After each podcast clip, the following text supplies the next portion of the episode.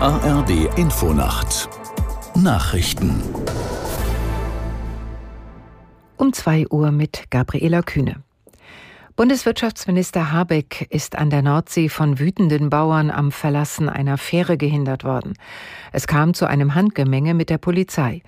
Die Beamten setzten kurzzeitig Pfefferspray ein. Aus der Nachrichtenredaktion Jan Busche. Der Vorfall ereignete sich am Hafen Schlüttsiel in Nordfriesland. Als Robert Habeck aus dem Urlaub von der Hallig-Hoge kam, warteten etwa 100 Bauern auf ihn. Hintergrund waren offenbar die geplanten Subventionskürzungen für die Landwirtschaft, die mittlerweile zum Teil aber wieder zurückgenommen wurden. Die Landwirte sollen versucht haben, auf die Fähre zu kommen. Nach Angaben des Wirtschaftsministeriums war Habeck bereit, mit einigen Landwirten zu sprechen, was aber abgelehnt worden sei. Aus Sicherheitsgründen sei es nicht möglich gewesen, sich mit allen anwesenden Bauern auszutauschen. Laut Polizei konnte der Vizekanzler die Fähre nicht verlassen und musste zur Hallig-Hoge zurückfahren. Die Bundesregierung hat empört auf die Blockade an der Nordsee reagiert. Ein Regierungssprecher bezeichnete den Protest der Bauern als beschämend und eine Verrohung der politischen Sitten. Umweltministerin Lemke erklärte, sie erwarte, dass sich der Deutsche Bauernverband klar von der Aktion distanziere. In den Hochwassergebieten in Deutschland gibt es heute etwas Entlastung, denn nach Angaben von Meteorologen geht die Dauerregenphase im Laufe des Tages zu Ende. Die Hochwassergefahr an vielen Flüssen und Bächen hält aber an. So gibt es in Landkreisen in Niedersachsen Warnungen wegen des ansteigenden Grundwassers. Der verstorbene CDU-Politiker Wolfgang Schäuble wird heute in seiner Heimatstadt Offenburg beigesetzt. Zuvor gibt es in der evangelischen Stadtkirche einen Trauergottesdienst. Schäuble war am zweiten Weihnachtstag im Alter von 81 Jahren gestorben. Aus Offenburg Christoph Ebner. Es ist eine öffentliche Trauerfeier, das war Schäubles ausdrücklicher Wunsch.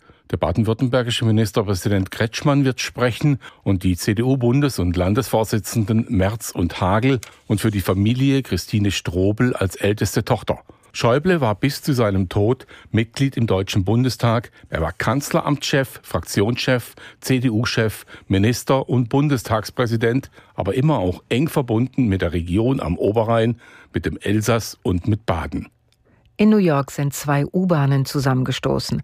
Dabei wurden laut Polizei mindestens 24 Menschen verletzt. Der Unfall ereignete sich in der Nähe der Station 96 Street in der Upper West Side in Manhattan.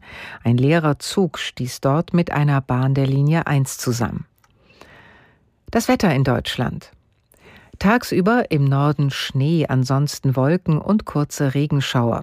0 bis 9 Grad. Am Samstag überall grau und zwischendurch kurze Schauer bei minus 1 bis plus 6 Grad. Am Sonntag Wolken, im Nordwesten etwas Sonne, im Süden Schnee. Und die Zeit, es ist gleich 2.03 Uhr. Der Verkehrsservice in der ARD Infonacht.